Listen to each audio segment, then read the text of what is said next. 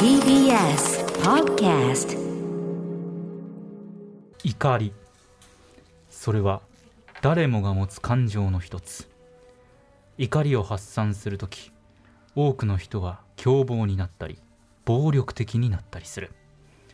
そのため人間は普段怒りを抑え込んでいる。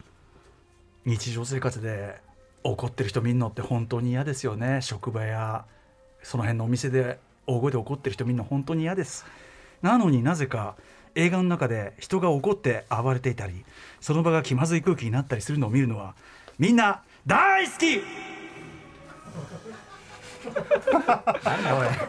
はいということで、はい、今夜のゲスト高橋良樹さん寺澤奥さん。もちろんね日頃はこれほどジェントルな人たちはいないという方々、ご本人はもうほぼほぼもうね怒ることもなく怒ることも日常なく生活、そうかわかりませんけど、はい、穏やかに映画の中で人が怒って暴れたり、あるいは気まずくなったりするのを見るの好きですよねお二人。もちろん好きです。よね。大好き。大好き。大好きね。ありがとうございます。まあ何しろ、よしきさん、何しろね、今週末からよしきさんの初長編監督作品、はい。激怒ですもんね。あ、なんか書いてあることと違うことも言われちゃった畜生、ダメじゃないですか。いや、まあ、そうです。そん、そう、そうなんですよ。なんかここで茶番で僕が一癖で怒るみたいなことを言われてたんですけど。先に言ってしまいましたタイミングを逃してしまいましたので。あの、えっと、そうですね。はい、激怒という映画を。今今週末から公開になります。激怒とう。いう映画を作るぐらいですから、これはやっぱり怒る場面というのは大好き。あの映画でね。はい、怒る場面は大好きですね。よしきさん自身はね、そんな怒ったりとか。あの若い時とかはね。誰でもほらやっぱり鬱屈が溜まってるじゃないですか、もうだ四季が迫ってるんであんまり怒んなかった。ですやっぱりね、穏やかになれば。さあそんなね、えー、さんとともねそして寺澤奥さんとともにみんなの好きな映画の中の怒りシーンを語り合っていきます。題して映画激怒公開直前記念。えー、マイフェイバリット怒りシーンはこれだ特集。by 高橋良樹寺澤ホーク。よいしょ。えはい時刻は8時2分です。TBS ラジオキーステーションにお送りしているアフターシックスジャンクション。パーソナリティの私ライムスター歌丸。そして月曜パートナー TBS アナウンサー熊崎和人です。この時間のゲストお二人改めてご紹介いたしましょう。まずは映画ライターデザイナーそして映画監督でございます。高橋良樹さんです。こんばんは。いらっしゃいませ。よろしくお願いします。はい。そしてもう一方この手の映画企画といえばこの方です。アーノルド・シュワルツェネッガーを愛する映画ライター寺澤ホークさんです。ー、なあ。ありがとうございます。シュワルツェネッガーはあれは怒ってると思われますけど、はい。逆柄上、はい。例えばコマンドのあいジョン・メイトリックスって、い、はい。やもちろん娘娘さらわれてねうん。怒ってんだと思いますけど、うん。なんか怒ってるようには見えないですよね。なんかそうっすよね。かといって嬉しそうでもないし 悲しそうでもないし。何の感情なんだ？ある種ニュートラルな。ニュートラル。ニュートラルな感情のまま、あちこちに行ってランダムに暴力を暴力を振るなんかじ風通しがいいな。ある種だから悟りですよねもう。はい。本はい。本当か。早くそうなりたいっていうこうなりたい。よしきさんね、この間、あの8月4日、G オファー、ゴッドファーザーにかけた男が面白すぎる特集でもお世話になりました。ありがとうございました。はい、えーお二人揃ってのご出演は7月7日木曜日、まあ、七夕特別企画、あの映画、こうなりなすように会議というね、寝言だけを語るというね、素晴らしい企画がありましたけど、ありがとうございます。えー今夜は実在する映画ですからね、はい話をしましょうということです。えー今夜のテーマは冒頭でもありました通り、高橋良樹さん、さん初の長編映画監督作が今週末26日から公開、その名も激怒、激しく怒ると書いて激怒というわけで、まあその激怒公開を記念してなんかはい面白いことやるじゃないかということで怒り映画ということにしたんですけど。まあ、あの僕は劇場で拝見しようと思いましてあまだあえて見てないんですよ。はいはいあのー新宿武蔵野間のでかいね、はいあのーあれなんか見て上がっておりますし、あと今日なんかグッズをいただいちゃってこの可愛い看板ジ。とかね T シャツとかも、あの作りましたので。盛り上がってきてますね。盛り上がってきてますね、はい。精神状態が不安定になってます。劇場やっぱねそりゃそうだよね。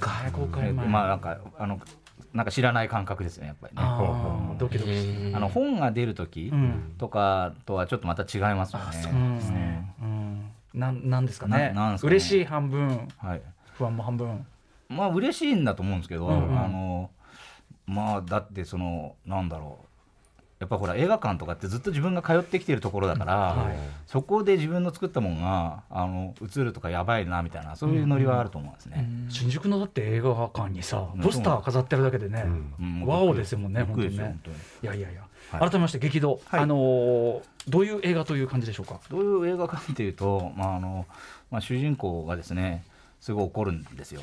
もうもうちょっとちゃんと説明した方がいいんじゃないですか。あのですね主人公は、まあ、あの怒るとすごい見境なく暴力を振るっちゃうようなタイプでいかいあの止められないんですよねなかなか。コントロールができない人で、まあ、それがうまく働いてその街で活躍した時期も昔はあったんです。刑事刑事刑事刑事なんですね、なんですけどあ刑事です主人公はね、うん。あのいろいろあってすごいもうあのやらかしてですねあの海外の療養施設のようなところに送られてしまうんですね。そして3年後にあの地元にまた戻ってきたらですねどうも街がなんかなんか雰囲気がよろしくないと、でなんかあのすごくそのなんつったらいいんですかねこう安全安心安全な街というモットーの下で、うん。どうもなんか自分の知ってるやつの姿が見えないとか、うん。気に入ってた店がなくなっちゃったりとか、まあ、あのいろんなことがあってですね。でそれからそういう中であのどうもおかしいぞっていうのを探っていくうちにだんだん忘れていた怒りの炎がうん。燃え始めてっていうような話なんですよ、うんまあ本当はいそんな感じです。いやいやいいじゃないいやいや、ですか。はい。で、あの最終的に、まあ、これね、まあ、本当にネタバレですけども。あの、めっちゃ怒ります。めっちゃ怒るめっちゃ怒る。だからそれはもうね、もうねはい。これだって YOSHIKI さんのええモットーで、はい。映画の内容をタイトルが表してない映画ダメだっていう説があったじゃないですか。食人族とかね食人族。そう、食人族は完璧な題名なんですよね。うん、まあずね人を食う族がいるぞ。そうそうそうそう間違いようがないっていう、スター・ウォーズもそうでしょ？こうそうまあ宇宙宇宙的なその戦争が織りますよ。そうなんですよ。だからね、そういうの、E.T. とかだってね、うんあれだって、宇宙人エクストラテレストラ、宇宙人ですからね。内容が、宇宙人来るんだなと思って、来ると本当に来る。多分ですけど、それに当てはまらない映画も好きなはずだけど、多分多分ですが、でもまあ確かにね、まあ激怒ってついてて怒んなかったら怒っちゃいますもんね。まあそれはそうですよね。ね。うん。い。やそんなそんな茶化し方してる場合じゃない。あのすごく楽しみにしてます。あありがとうございます。川瀬陽太さんね、いろんな映画にもご出演されておりますが。はい、うん。出演作めちゃくちゃ多くて。うん。はい。だからあの僕注目はやっぱりあれ相棒役なんですかね。あの奥野瑛太君マイティこと、あの埼玉のラッパー組が2そうですね。人出てて、奥野瑛太君と友子と水沢慎吾水さんがやって。沢さん。はいはい。めちゃめちゃ楽しみですこれ、はい。奥野君いいでしょ奥野君はいやす素晴らしかったですね、うん。あの奥野さんが演じたキャラクターはですね結構この映画の中でもそのキーとなるキャラクター。な上にすごく微妙にその彼がいることで生まれるユーモアみたいなのも、あのあるキャラクターなんですね、でそこのところも本当にうまく演じていただいてもうね、うん。あの圧倒されました、はい。ということであの、はい。めちゃくちゃ楽しみにしております。26日から公開となっております。はい、よろしくお願いし全ます。全国で全国ですねここからね、はい、うん。あのえっとあのホームページにあの公開館情報書いてありますけれども、あの今はもう20全国26館、うん。まあ少し時期はずれたりするんですけども、あのあのいろんなところで上映させていただくことが決まっておりますので、よかったらぜひ見てください。はい、私も映画館に駆けつけたいと思います。ということで、えー今夜はですねその激怒公開記念ということで映画の中の怒りシーン。はい、でもね、僕そのいろいろ考えてて、ええ。怒るどう映画で怒るってどういうことなんだろうなと思っちゃって、うん。なんかこう怒りをこうアクションとしてこはい。う消化したりするから、はいはいこうプンプンみたいな、ん。あんまりこうプンプンみたいなことあんまり映画でそのちゃんとした映画しないのかなって一瞬思っちゃったんですけど意外とそういうことあるかも。アクションで見せちゃうとかね、そうそうそうそうそうん消化しちゃうから。はいはい。確かに。なんですが、えー、吉木さんいやあるに決まってんじゃないですかっつってね。怒りシーン。はいあります。まずは YOSHIKI さんの好きな怒りシーンこれを発表していただこうと思います、あわかりました。えーっとですね。別にこれ順位ないんですけど、はいはい。とりあえずあの5本選んできました、はいえー、とまずはですね「ネットワーク」という映画がありますね。あ、かぶった。はい、もうもういきなりかぶってしまいました、かぶるんだ。これでですね あのテレビの司会者の人が、はい。あのうっかりテレビで本音をぶちまけて怒ってしまうというシーンがありますね、でそのセリフちょっと抜粋しながら言いますけども世の中どんどん悪くなってるなんていうことは今まで今更言うまでもない。誰でも分かってる。みんな不況で仕事にありつけないしあるいは不況で仕事を失うんじゃないかと怯えていると。で何にどう対応していいのかもはや誰にも分からない。状況に終わりも見えないで本当に異常でそこら中で何もかもがどんどんおかしくなりつつある。なのにみんなリビングルームに座って自分たちの耳っちい生活だけ死守できればいい。だから放っておいてくれなどという。しかし俺様をお前らを放っておくつもりはない。みんな立ち上がって叫び怒りを表明すべきだ。窓を開けて完全に頭に来たんだ俺はもううんざりだと。みんな叫ぶべきだっていうシーンがあってそれに対応して街中の人が窓を開けて叫び出すという素晴らしいシーンがあるんですけどこれまあ怒りそのものじゃないですか、はい。はい。で俺は怒ってるって言ってるしね、っていう。でしかしその怒りすらもテレビ業界の中で消費されてしまうというすごい皮肉な映画ですね、これね、はい、まさにちょっとホークさんかぶったって言っちゃったんで、はい。さ先にこの話しときますか。うーん。まあこのねピーター・フィンチっていうね、名優が演じてますけどね。もうこのもうカメラに向かってですね、もう冗談じゃないお前らっつってバカ野郎っつって怒っちゃってねいいですね。あそこいいですね。だけ何回見たかいや本当ですよ。僕もそのシーンの T シャツ持ってますから、うん。あうん。ーまあ。俺は怒ってるんだって書いてある。ある意味その自分も怒ってるし、その要するにお怒怒るこことをなんて肯定するっていうかちゃんと怒るべきだっていうって、そうですそうです。ことですもんね。だからみんな怒るべきと時に怒ることすら忘れているという現状に対して怒ってるみたいなね。だから一緒に怒ろうっていうことなんですけどね、ちょっと俺まだ見てないけど激怒の精神ちょっと近いんじゃないんですかそれひょっとして。えっ、とねどうかな激怒はでもあのそうですねちょっとちょっと違うかもしれないですね、あのただそのちょっとまあだけどその映画自体の、あのだからそのすごく世の中でいろいろおかしなことがあるのに、見過ごされてんじゃないのかみたいなところは少しあるかもしれないね、はい。じゃあネットワークのピーター・フィンチ、はい。まずは2人共通しての、はい。すごい。必見かぶった。しかもあのメディアものですからそうですね、うん。ニュースキャスターが、いかりおじさんといえばやっぱりねまず頭に浮かぶのは。これです、えー、朝日館だ、うん。一番に出てきちゃう、出てきちゃうあの腕力腕腕力に行く前にちゃんと怒ってるっていうかね。そうそうそう確かにね、うん。そうかもしれない。ネットワークのピーター・フィンチ、はい。じゃあ YOSHI さん、はいもうちょっといきましょうか。次はですねえっ、とまあこれ宇宙一の怒りだと言ってるんですけども。宇宙一宇宙一。はい。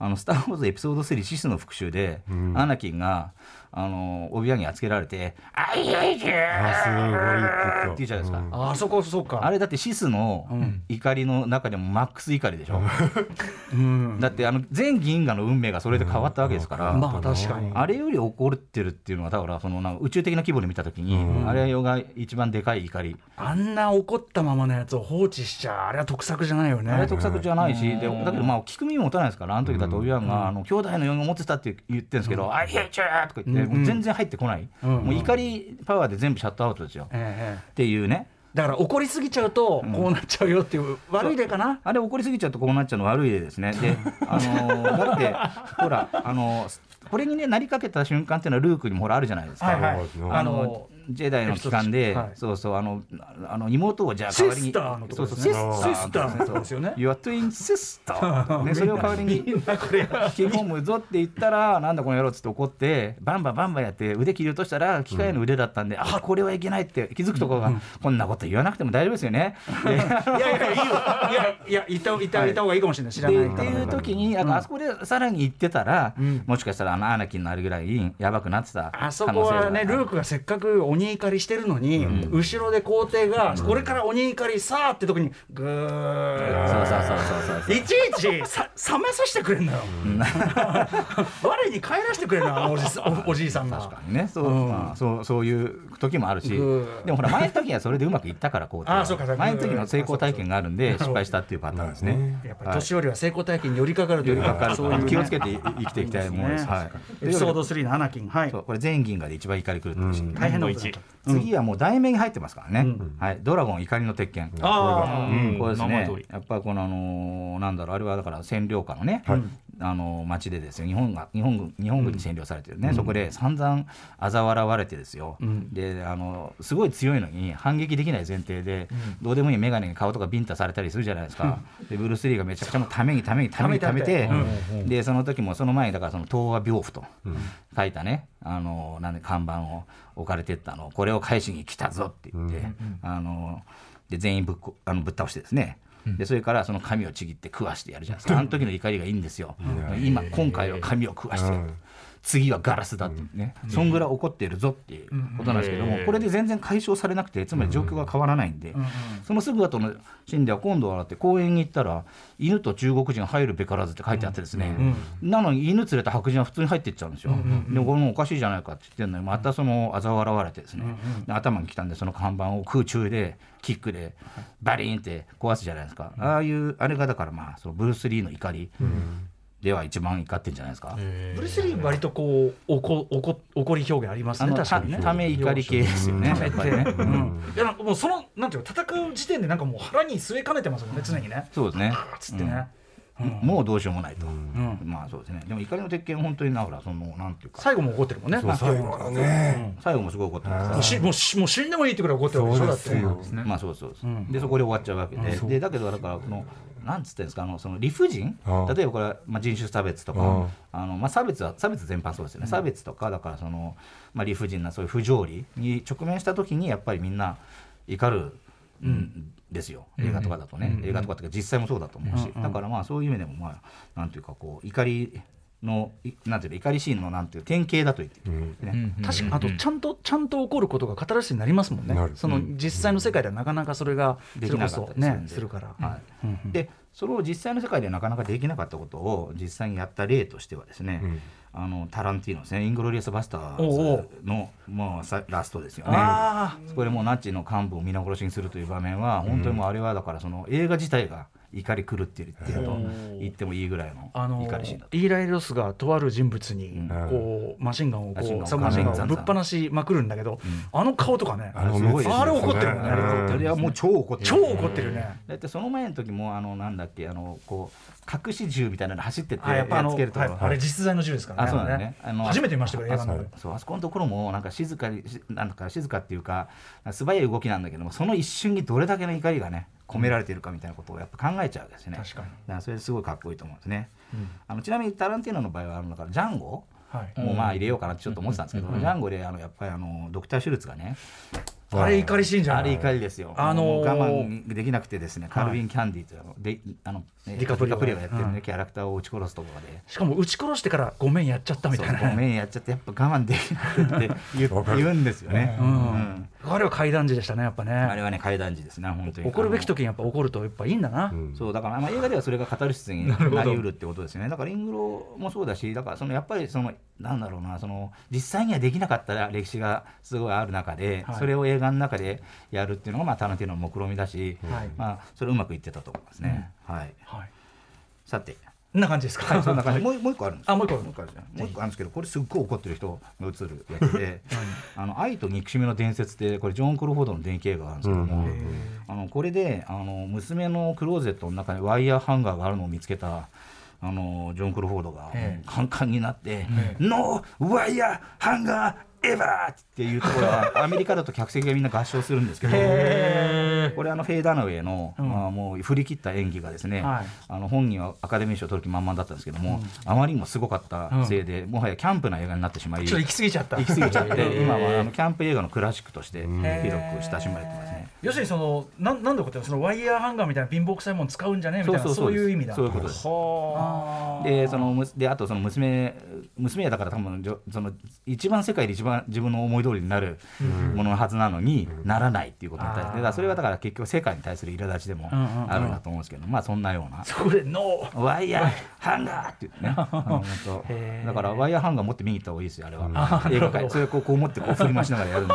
ロッキーホラーショーばりの。ロッキーオラ商売の、へー。はい。だからそれはあの YouTube とかで検索するとみんなで言ってるの出てきますんで。あそうなんですね。よかったら。ノーワイヤーハンガーワイヤーワイヤーハンガーで調べれば。はい。他にもいろいろ考えてきたんですよ。でもあの、うんやっぱホラー映画とかも結構そういうのあって、うんうんほらだってキャリーのクライマックスなんてああれ怒っキャリーあ大激怒でしょ？ああれ。でもさ怒ってるけど顔はほら顔はこうあ顔はこう顔はちょっと超然としているうんしてるじゃないですかあとほらフリークスのクライマックスとかだってね、みんなすごい怒ってる。し、まあね。確かにあれ怒ってるわ。あと僕はちょっとあこれは言おうと思ってたんですよ。あのエイリアンの一作目あるじゃないですか、ええ。あれでリプリーがですよすっごい頑張ってノロノロノロのしか入んないこういうなんかあのシャフトみたいなやつを一生懸命やって「はいできた!」って思った瞬間にマザーコンピューターが「はい時間切れですブー」みたいなこと言うじゃないですかやっぱダメみたいな。でその時のリプリーがねあれはメガ怒りだと思うんですよね。ああ確かに確かに。今ちゃんとやったでしょみたいな。あそこがすごい怒りだなと思ったりしましたね。なるほど。はいやっぱさすがええ。見てますね。いやいや、普通、有名な映画ばっかりじゃないですか。はい、というようこのな感じ。間あのグレーマンって映画をね、はいはい。ネットフリックスでやってますけど、あれ見せたらやっぱ良かったですね。あのほら、えーデッドプールじゃないライアンはライアンゴズリング。ライアン・ゴズリングうん。いつも割とこう涼しい顔してね、うんうん。なんかいろいろやってるんですけど、なんかもういろいろやっぱもううまくいかなくなってテンパってきても、ええ。ははーってなるところが そんなとこあったっけ？あったあった。もうわーってなって、いいってなってるのがすごく良かった。グレグレイマンはなんかコマンドみたいな映画でしたよね。コマンドみたいな映画ねうん。本当にね。そう。なのまだ途中までしか見てないですよ、僕。最これあの後が面白いですよコマンドう。なるほど、あ、今日見ようかな。あアナ・デ・アルマスもコマンドーみたいなんですよ。そそんな映画なの？実質コマンドーですよ本当にそっか、そっか。なるほどね。こ。の映画割とね要所要所でみんないいってなってよかったですそういう。大激怒。あんまりさライアン・ゴズリングなんかあんまりそのあアナ・デ・アルマスに比べてあんまりなんか使えないっていうかなんかそうそうそうそう。そこが多分へー。ってなりやすいんじゃないですかね。なるほどね。割とねまあ面白そう。人がキーってなってるとこ見るとグッとくる。そう。ちょっともう一回確認してみますけどグレイマンねはい。はい。そういうことで。ホラー映画だと大体モンスターとか怒ってるわけですよね。モンスターって怒ってんの？モンスター割と怒ってますよ。そうなんですか？意外とありますよ。だってまあホラーじゃないですけど独特モンスターだって、うん。あああれは怒ってる。社会に対して怒ってる社会とか。あれはヒーローだからあれはヒーローで怒ってまあヒーローだけどすごい怒ってるし、うんレザーフェイスとかってあれ怒ってるっていうよりは困ってるレザーフェイスは困ってる人ですね だけどほらバスケットケースのベリアル君なんかは怒ってますよね。あれいつ見てもちょっと結構世に対して怒ってるのがあるから世とかねその思どうにもならなさに対してやりきれない思いになってるとかねいうことはなんかあるんじゃないかなと思いますけど。はい。はい。ありがとうございます。ありがとうございます。高橋洋樹さんの怒りシーン挙げていただきました、えーこの後ですねあとリスナーからも結構来てるんでちょっと後ほど紹介させてください、えーお知らせの後はテラサハオクさんの好きな映画の怒りシーン伺っていきますよっ After Six Junction. 8月22日月曜日時刻は8時22分になりました。TBS ラジオキーステーションに生放送でお送りしています。アフターシックスジャンクションこの時間は映画激怒公開直前記念。マイフェイバリット怒りシーンはこれだ特集お送りしています。はい、えーゲストは映画ライターデザイナー映画監督高橋洋樹さんと映画ライター寺澤ホークさんです。お二人よろしくお願いします。よろしくお願いします。ありがとうございます。あの改めて言っておきますけどやっぱり怒っ実生活でそんなに怒ってる人嫌ですよね。だってホークさんはあんまり怒んないって言ってましたよね。あの貯めるんです。え？怒りを。ため？ためため系です溜めてるの？ずっと溜め込む。怖いじゃん。もうそう。であのつくつまんないことでずーっと。えマジで？怒ってはいるけど 表には出ないってそれ一番怖いじゃん。いつ。もあのニコニコしてあのねあの人当たりいい感じにはしてるんですけど、ええ。あの積もり積もったさあれあれだけは絶対許さんとかずっとなんか5年10年思ってし。まうマジマジやばいじゃないですか。そうか発した。一番注意人物かもしれませんね。はいということで、えー改めましてですね先ほどは高橋良樹さんの好きな映画の怒りシーン伺いましたが、じゃあ実は怒りを溜め込んでいる寺澤ホークさん、好はい。きな映画の怒りシーンもさぞかしスねえ。トックが、いやどうでしょうかね。あの私もう5つ選んで1つかぶったんで4つ。ネットワークいえいえ。ネットワークちょっとピーター・フィンチかぶってしまいました、うん。まあそれだけでも名シーンになってこと名シーンですよ、はい。やっぱそれは仕方がないで、ん。一発目はですねこれはあのやっぱグッドフェローズですよね、うん。グッドフェローズもまあほらやっぱりあのジョー・ペシに行きがちなんですけど、はい。本当にグッドフェローズスコセッシのグッドフェローズ一番好きな場面っていうのはそのトミー・デビートですね。あのジョー・ペシがねはい。いろいろあって、うん。あの大幹部になれるかと思ったら、ええ。なれなかったっていう、あんま伝えそのなんかね、まああのあいつ死んじゃったってっていう話を、はい。公衆電話で聞かされたデニーロがはい。ねもうなんかこの、あもうってなって、はい。手に持ったこの受話器を1234、えー、5回。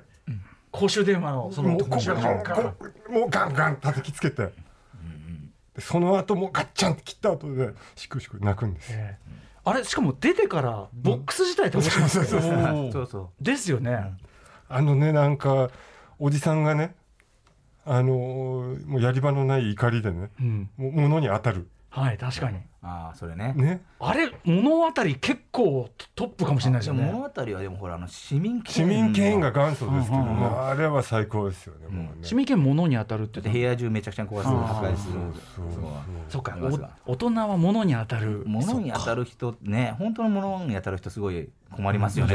嫌だけど。困りますけあど誰もいないところでやってるっていうのがいいんですよね。やっぱりね。あーあそれ横でヘンリーが見てるだけですもんねそそう。そうの電話のとこはね。なんかね、そのこれ見よがしに物に当たっちゃいけないと思うんですけどね。誰もいないところでやりましょうね。そんな倫 倫理観あふれるキャラじゃないですけどね。あのデデニーロはね。あと自分家だと壊して後で絶対壊したくないもんしかないから。あーってなる。そうそう。グッドフェローズの中でね奥さんが言ってたじゃないですか。ほらなんかしそのなんかガサ入れされた時に他の奥さんは唾吐くらしいけど唾なんか入ったって自分の部屋汚してるだけじゃないの？みたいな。そういうセリフが出ますもんね。はい。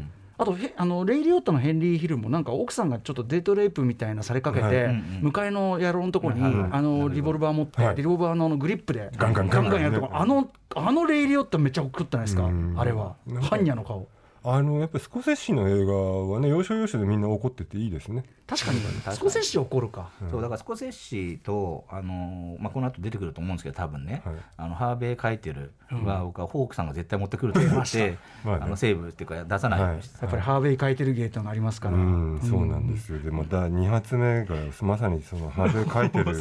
本当にそうなんですね。はい。アベル・フェラーラ監督作品「バッド・ルーテナント」ってこれはもうカイテルの最高傑作じゃないかと僕は思っておりますけど、ええ。まああのバッド・ルーテナントっていうぐらいですからろくでもない、まあ、刑事ですよね、はい。主人公カイテルの。はい。でまあまあろくでもない人物で何もうまくいかない。で仕事も真面目にやってない。真面目にやれない。でいろんな悩みがある。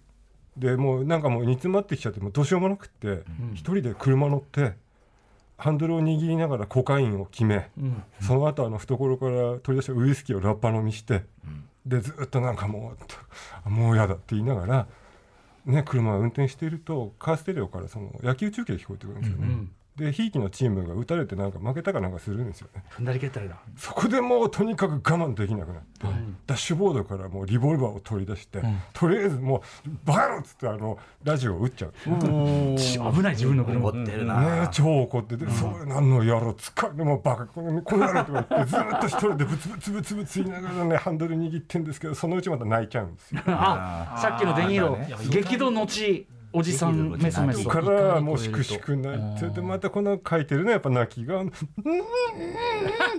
これデニーロのっていうね。いやデニーロのハーベイ書いてるなきっていうねでその後まあしょうがないから教会に行ったらキリストに会ってキリストにも切れるっていう。そうそうそうそう、そこでまたあの、まあ、一番すごいやつが出るんで出るんですよ、う最高びっくりしますしたね。やっぱり。確かにハーベイ書いてるとにかくまあまあ悲しいし怒ってるしみたいなそうなんですよ。もうそのなんともね名状しがたい感情が腹の底から爆発するっていう、他の映画でもやってますもんね。やってます。からレザーバードッグズだってねやっぱあれがあります。最後レザーボックスの最後。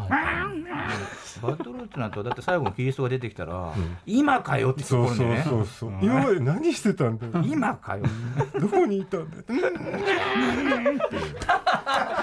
いや本当にグッときますね、その激怒りからの、うん。あのさめざめ泣くっていうね泣くまで大の大人が泣くまで怒ってるっていうことですもんね。そうですよ。すね。引くわーってね。思い。ますよねババトルではなくて全体にその引くわーが面白い映画だから、はい。引くわーね。ね。はい。大好物ぶりが伝わってきそうますなんですよ。あとねエクソシスト。あエクソシストってこの間僕ふと気づいたんですけど、えエクソシストって悪魔払い師のことでしょ、ええあのずっと俺あのリーガンが主人公だと思ったんですけどあ悪魔に疲れるリーガンとそのお母さんがね、どっちか主役だと思ってたけどやっぱタイトルロールはやっぱあのまあジェイソン・ミラーのカラス神父ですよね。でもでもほん、そうだからエクソシストだから2人いるじゃん、マックスメリンとカラスはいはいはいはい。だから、ね、メリンのことかなと思ったらカラスだったみたいなそういうことですよね。なっていう気がしたん。ですよ。でカラス神父目線でずっとあの映画見直すと、はい。あの人もろくなことない。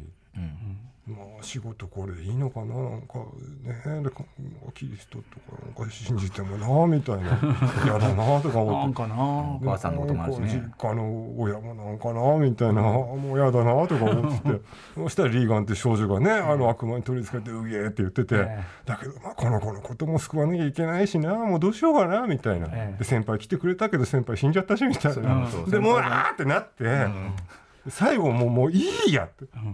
ずっと嫌なこと言ってこの悪魔とか思っても頭きてぶん殴ってやるっつって。でも知らねえ。これこの少女のことは知らんみたいな。とりあえず馬乗りになってぶん殴って、ん。あれやっぱあそこスカッとしますねついに実はお起きてることはね、そう。あれですけど、もうでもしょうがないもんね。そうカラス神父目線確かに貯めて貯めてそう。カラス神父目線だと、ん。やっぱ我慢して我慢して我慢した人がだからカタルシスあんのやっぱそそうだとこなんですね。思うんです。確かに確かに。その後ねやっぱり思わぬことになってしまいますけどあれでよかったんだよと思ってよかったねと、最後に解放されてるからちょっとやっぱりその、うん。悲劇的ではあるけどちょっとやっぱりこうよかっなんていうかな、まあちょっまあまあまあ、そこはね。とちょっとありますもんね、やっぱ切れてよかったであそこでって思ってね、まああれはだから魂が救われたってことなんですよ。まあまあそのそのそういう目線で言えばね。そういう目線で言えば、うんっていうねちょっとそうちょっとすっきりしたっていうこともありますしすごい。なんかなんかそこういうこれさなんかそのあれだねその芸になるねきっとね。このフォークが怒りシーンについて解説する。あそう。そうかなんかテープかなんかにして売ったらいいかもしれない。そう。なのか階階段みたいな感じでさ。階段のトーンでね。確かに確かに。まあね割とでもそうやってもうもういいよもうそんなさーって我慢しなくてさみたいな、でもいいんだよもうそろそろさっていうところで、あ切れたって思うとすごい嬉しくなりますよねやっぱりねね。それは絶対ねそれを見たくて映画を見てるのかもしれないしあなんかねフィクションにおいてやっぱり、まあ、映画の中で起こるっていうのは僕らみんな好きだってそこだと思うんですよね、やっぱね。っていうことで言うともう一本。ーはい。はい。えー邦画「人形伝説。あ」これ1983年かな、はい。えー池田敏治監督のですね、う超名作大好き、ねえ。これは原発問題ですよ。そう原発誘致に絡んで、うん。あの田舎町で起きる、まあ、陰謀に巻き込まれたそのアマですね。あのアワビとか取る女性の方がですねあの亭主も殺されちゃってね自分も散々ひどい目に遭わされてね。ねでも追い詰められてですよ。であの浜でね自分の人生何だったんだろうと思いながらねその辺に落ちてた森をですねもうその辺の石でジャリジャリ研いでね、よしやったるっつって、そのなんか原発完成落成記念パーティーみたいなところに乗り込んでね、もう鬼神のような大暴れを見せてですね、はい。あれ子供の時小学校中学生ぐらいだったかと思いますけど、はい。こんなどえらいものを見たと思いましたね。すごい。だって全員本当に皆殺しが比喩じゃないですもんね、はいあの悪いやつだけ殺すとかじゃないですから。そこに集まって浮かれてるやつら全員ですから、そうとりあえずタクシー乗ってそこ行くんですよ。はい。ほんでそのパーティー会場にタクシーごと突っ込むんですね。で爆発炎上するんですよ。運転手さんどうなったんだろうって思うんだけど もうしょうがないと思う。もうしょうしょうがないもんねこんだけひどい目に遭えばっていう何かねある種やっぱりもうあのなんていうんですかねもうもう一般社会のうんでいうところのモラルを超えた何かが。現実でねそうそうそう。お勧めしませんよ。いけませんよ。だけどやっぱ映画にしかできないことだなこれはっていうあるある。あとそのパーティー会場とかね、うんあと新製品のお披露目会とか、うん。そういうのが台無しになるシーンっていうのは映画でも光り輝く確かに。っていうことがあるんですね。台無し。台無しパーティー台あ無し。のビデオドロームの。あビデオドロームのあのメガネ会社のね、うんああれもそうだし、ですからバットマンリターンズでペンギンが、あのみんなで着飾ってやってるパーティーぶち壊しに来るところもあるしとかね、あとスキャナーズだってあのなんだろう、まあその超能力の実験ですよね、はいはいつったらとんでもないことになるじゃないですか。ドカーンっつってそうそうやっぱりそういうのにもなんかだからありますよね。晴れ舞台ぶち壊し系。そうあれ舞台ぶち壊しこれはまた特集いけますね。わかる。あれ舞台ぶち壊し映画いいですね。うん。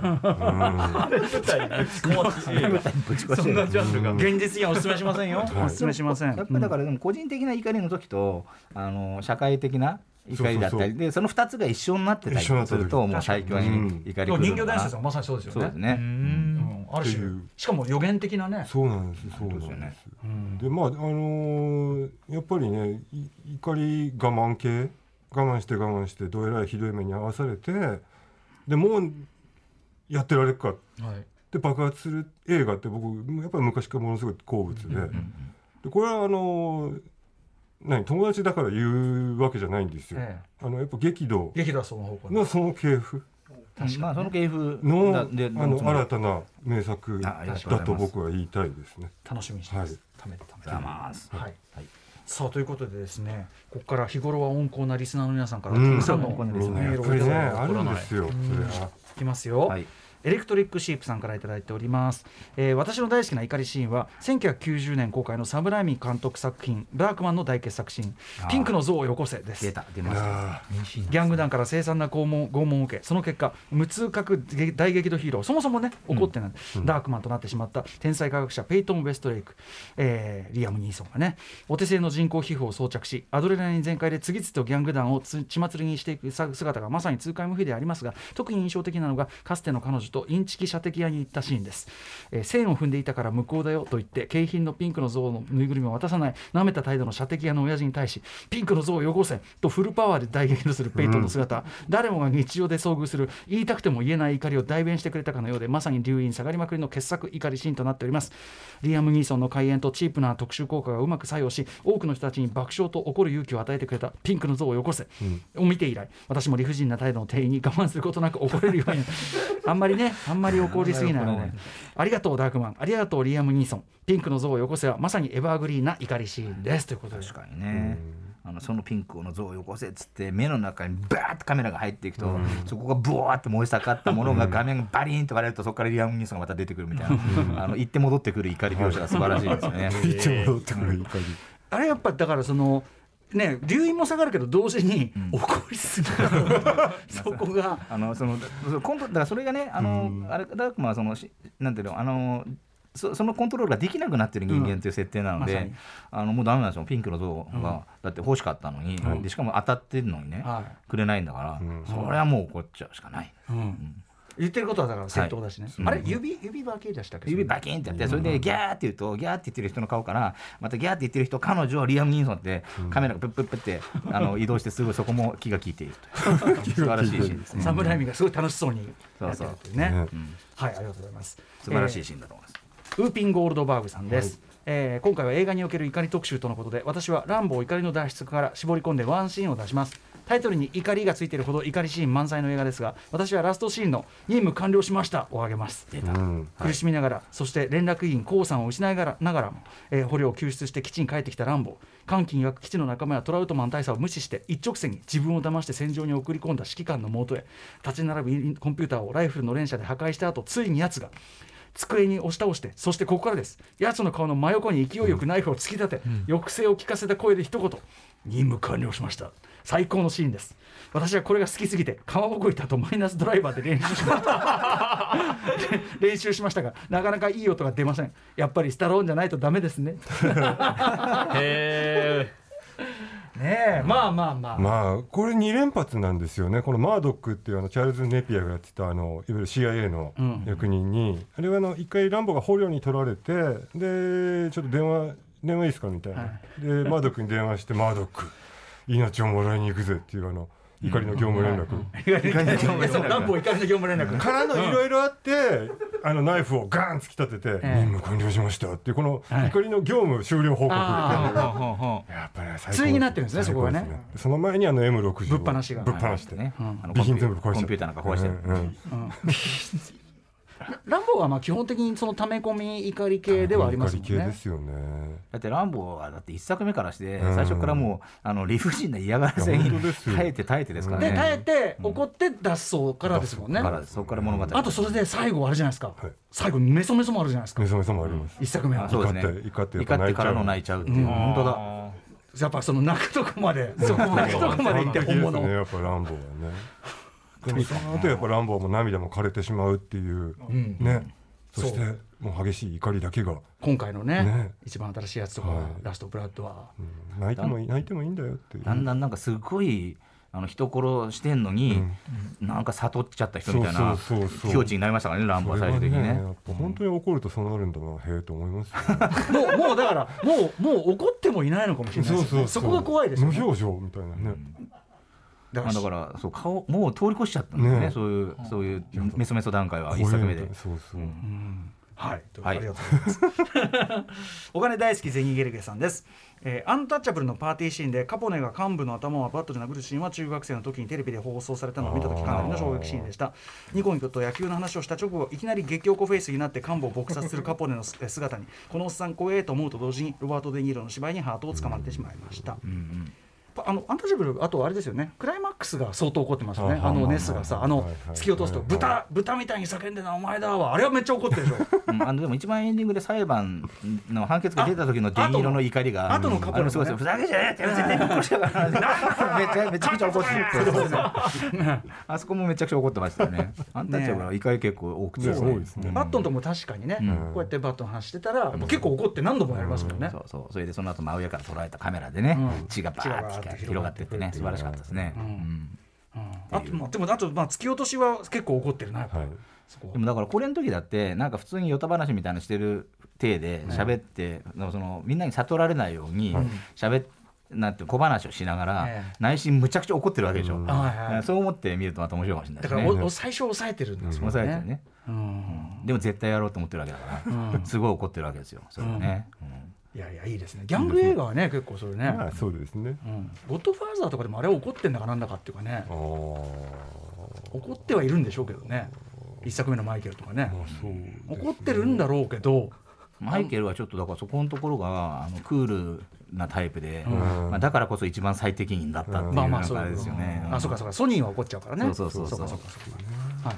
じゃあいきますねえー、フートの切り札さんです。怒りシーンといっても静かに起こるパターンと叫ぶタイプの2種類の怒りがあると思います、はい。静か系で好きなのは「ゴッドファーザーパート2」の尾藤の復讐シーンのような私の父はアントニオ・アンドリーニお返しだと腹を裂くしあそこはね、うんうん尾藤が落ち着いているのに対して殺されるドン・チッチョの情けない悲鳴の対比が好きです。叫ぶ系ではジェームズ・ガンのスーパーのクライマックスのクリムゾン・ボルトの割り込みは悪だ麻薬売買も悪だ。児童虐待も悪だ。私利私欲のために人を苦しめるな。遠い昔に定められた普遍の掟だ。確かに、うん。が大好きです、劇中で彼のやってることは明らかに度が過ぎているのですがこの叫びには彼の優しすぎるがゆえに全ての悪が許せないキャラクター性が出ていて最高ですと、確かに。2種類ある、ね。そうでもこういうねあのこういうことを言ってくれるのは本当嬉しいですよね映画とかでね。あのなんだろうこうのとなんなんだろうなんていうんですかあの売ったけど販売はしていないみたいなことばっか言われるわけじゃないですか、現実だと。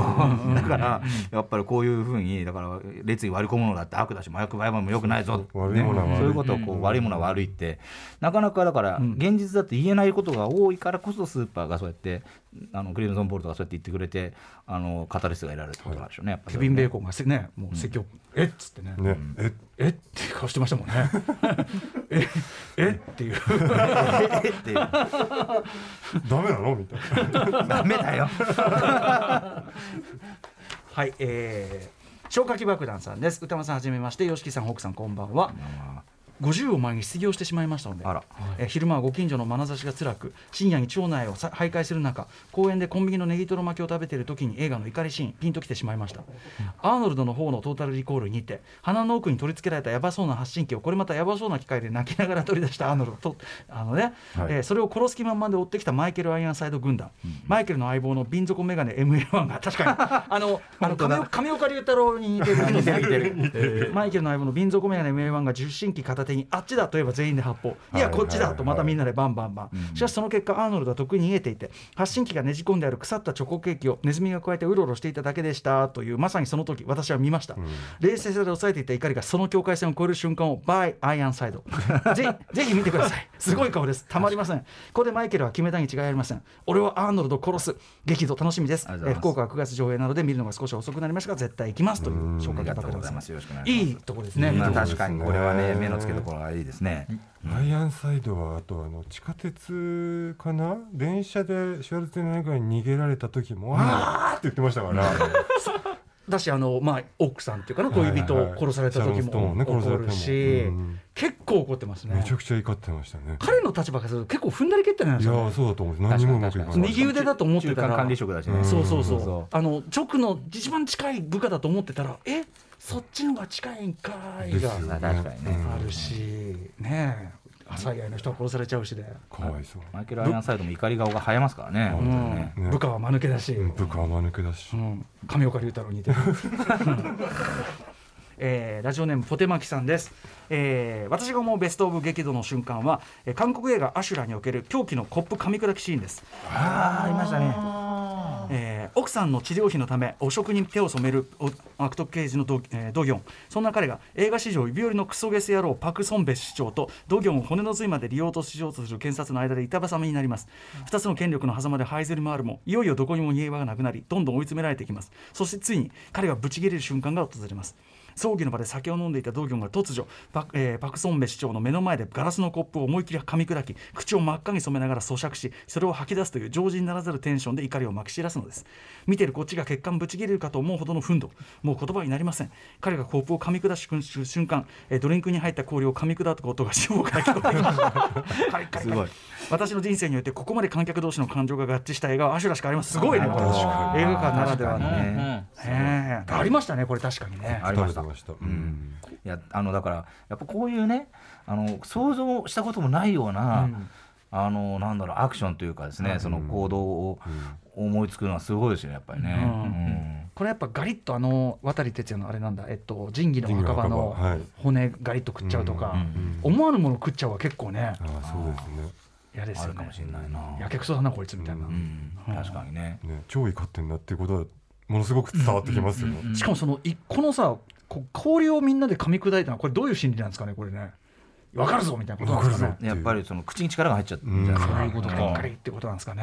はい。僕だってあの映画館でよくあの潜水して潜るシーンがあると、うん。一緒に息止めちゃうんで あの死死にそうになる時ありますよねそれで。まあまあそうあかー気持ちは確かにそういうそうですね。確かに。確かに。はい。そんなこともあったりしますよね。だからそれそれと近いんじゃないかと、うんうん。まずシンクロしてしまう。えー暖房の先生です。えーレボリューショナリーロード燃え尽きるまで2008終盤におけるレオナルド・ディカプリオとケイト・ウィンスレット演じる夫婦の大喧嘩シーンです、口論が沸点に達し妻ウィンスレットが耳をつんざくような金切り声を上げてしてやったりの表情を浮かべる。これに対して耳を押さえていたディカプリオのえー形相が瞬時におどろどろしい剣幕に変わり腹の底から「Fuck you April」と怒号を上げる。大学生の私にはほぼ無縁の夫婦生活の鬱憤が爆発する瞬間ですがあれほど思い切り激激高する2人の様子には名状しがたいすがすやすさを覚え憂さ晴らしに幾度も見直してしまう激怒シーンです。なるほど。ここ見直すんだ。やだなあ。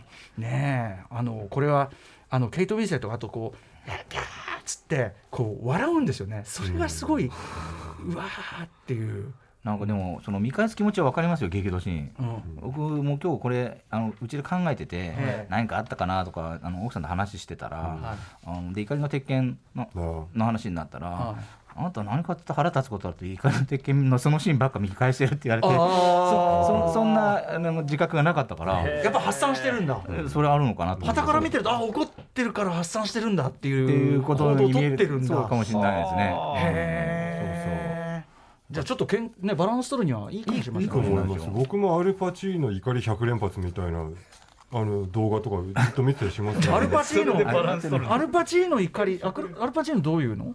あのねそれどどっかの誰かが、ん。海の向こうの誰かがまとめてくれたやつあるんで皆さんも探してみていただいて、はい。大体の映画で大体切れてます、ね、あそうですか、うん。マイケルって切れますかね。マイケルマイケルだけはあれかもしれない。うん。確かに怒鳴ってますもんね。そうそうそうそう。確かにね。ばゴッドファーザー3も3になるとだいぶ激したりこするそう。いう感じになってうやってね。こうやってますからね、うん。なんかね。確かに確かに、うん。はいえー、佐藤優さんです、はい。まさにゴッドファーザー。G オファーゴッドファーザーにかけた男を見る前に久しぶりに1作目のゴッドファーザーを見ました、うん。しかし見始めたら最後結局3作すべて見てしまいました、うん。そして私が好きな怒りシーンですがゴッドファーザー1作目で妹コニーがカルローから暴力を振るわれていると知ったソニーが激怒するシーンです、もっと言えばソニーが激怒してカルローをボコボコにするシーンです、大勢の人々でえーの前で殴るわ蹴るわ水道管は破裂するわでやりたい放題。なのにあんまりちゃんと蹴りが当たっていないソニーが愛おしいです、それに今回フレードを海で海であれしてあれして海っていうか湖ね、湖であれしてあれした後マイケルが若かりしか頃を振り返る2のラストシーンで初めて泣きましたという佐藤さんです、あそこねしかも G オファーってね本当か知りませんけどあの役者さんが本当にあのシャタリアシャイヤに。手挙げてて、うん。でもういい君だとばかりに、もうやりたい放題やらせてたっていうね、監督いいんですか？ってあと1分ほど撮ろうって言ってね。はあはまだカットって言わないみたいくなね。ありましたけどね。ねうんうん。本当なのかな？わかんないね。ちょっとそこはねなんかあんま検証できなかったんですけどねえー、小野寺さんです。えー私の好きな怒りシーンですが松田優作主演のハードボールド映画「よみがえる勤労」で松田優作演じるサラリーマン朝倉が自分にある人物のあさ、え暗殺を依頼してきた会社役員たちによる裏切り行為に激怒しその役員たちに拳銃を突きつけて恫喝するシーンはいつ見てもスカッとします。このまま俺が引き下がるとでも思っているのか会社員を演じる佐藤圭や、えー小池浅尾成田幹雄といった名俳優たちの前で堂々としたブチギレ演技を披露した優作。特にここで注目すべきは成田幹雄が「金子がねえ」と言って人に責任をなすりつけようとする。会社役員の情けない演技はもうお見事で。この時の演技が気に入った優作が後にテレビドラマ「探偵物語」で成田を、えー服部刑事役に推薦したそうです。工藤工藤ちゃんっつってね、なるほどね。とにかくあの怒りシーンは名優たちの才能がぶつかり合った奇跡の名場面だったと思います。そうか、そういう場面ですね。そうかそうか。成田美京のねはい。情けないところなんてそれはいいに決まってますよね。はい。ね。成田幹雄さんはねちょっと前になんか女と爆シリーズ、うん。えー並京子さんの女と爆シリーズを、まあ、全部好きなんですけど見返してたら成田幹雄さん出てる何本か出てるのかな分かんないけど、あのちっちゃい猿飼ってて、はい。それをこう撫でながら芝居するシーンがあるんですけどその猿がすごい血が出るぐらいの勢いであの指が噛みついてるのに表情一つ変えないでずっとセリフ言ってるんですよね、へーすごい感動しましたねあれは。あそう。役者魂なんだ。役者魂。すごい。普通にそれやめだって絶対痛そうなんですよ、本当に。大丈夫かなっていう。なのに全くあそうなんだ。全くもう全然。へえ現場どうだったんですかねそれね。ね、うん。終わったカットかかった時が痛いとか言って それが泣いちゃったりとか松井作だとあれですね。野獣野しか加賀武史。ね。ねうん野獣しすべしはい。で加賀武史に引き入れてうん。好き放題やらしたあげくはい。何やってんだおめえとか言って 怒って殺しますよね。加賀武史的にはねあれっていうね、本当ですよね。ははしごが外されたっていう感じが。逆にでもだから誰も怒んない映画ってあるんですかねあんのかな？え？なんかめなんかメガネ食堂とかそういう。僕も今それが浮かびました。なんでだろう？なんだこのシンクロ？見てないからわかんないですけど。シンクロ。意外となんか何にも言ってないのに。だってね僕考えてたんですよ。今日来る途中で考えてたんですけど、ええ。だって例えばトムジェリーみたいなカートゥーンだって絶対どっちかがすげえ怒ってたりするわけじゃないですか。なんかでも激しい動きがないタイプのそのなんかほんわかしたもんだったら怒ったりしないまあねイレーザーヘッドとかは誰も怒ってないような気も。よしきさんやっぱどう考えてもありますよ。あ時時をかける少女別に怒ってない。ああるのあるのか。そっか怒ってないんじゃない。あ見る映画が偏ってるというだけのことです。いません。ていうか。時をかける少女しか浮かばねえのかお前はって話だけど いろいろあると思いいろいますいろいろあるはずでした。すみません。あの軽率なことを思いました。誰も怒らない映画っていうのもねはい。ピースっつってね。あそういうのもきっといい,、いいと思います。はい。ありがとうございますお時間。時間が来た。ありがとうございます。ということで、皆さん、改めて言っておきますね、やっぱり現実社会ではそんなにプンプンね、そうそうあまり起こるような怒りをね、簡単に爆発させてるのが嫌われますからね、ぜひお控えいただきたい。でも、怒るべき時は怒ってもいいかもしれません。はい、ということで、改めまして、吉木さんからお知らせこと、お願いします。お知らせ事というか、あのそうですね、26日から激怒、あの公開になります。で、えっとまあ都内はえっとあれそこですね、あの新宿武蔵野館と池袋シネマロサさん、から大阪でもあのテアトル梅田さんとか、でそのあの他にもいくついろんな劇場があの随時公開予定ですので、その詳細はホームページなどでぜひあの確認していただければと思います。はいあの本当あの初体験なんでドキドキしてますが、ぜひよろしくお願いしますめちゃめち。ゃ楽しみにします、はい激動。はい。そして、YouTube とか。あそうですね、YouTube であの高橋良樹のクレイジーカルチャー TV というチャンネルやってる、まあ、ここも多分今度だから安藤が始まったらまたそれの感想を、まあ、生配信したりとかですね、しようと思ってます。それとあとあのテレサ・ホークさんや柳下さんなんかと一緒に、えっと、ブラックホールという YouTube チャンネルもやっております、そちらもよかったらよろしくお願いします。お願いします。そして、ホークさん。えっと 僕も YouTube チャンネルがね、やってるんですもんね。はいこれは、激激怒の逆じゃないですか。ああもうそうですそうです。かわいいなもうね平和そのものですよ。もううちのミミちゃんっていう可愛らしい猫ちゃんがですねあのなんかあのスパゲッティを食べたりとか。ですね、かかわいいな。ぼーっとしたりですね。はい。そんな様子がお楽しみいただけますので ぜひご覧ください。これチャンネル名は？これテラサホークチャンネルっていうテラサホークチャンネル。はい、はい。ことでございますんで。怖いよな逆に。そんなことないですよ。めちゃくちゃ可愛いですよ。可愛い可愛いですし最近もう職業猫おじさんですから僕。本当だ猫そちらも。猫だ。はいありがとうございました。よろしくお願いします。ということでここまで映画激怒公開直前企画マイフェイバリット怒りシーンはこれだ特集でした。高橋良樹さん寺澤北さんありがとうございました。ありがとうございました。あー Station. After Six Junction.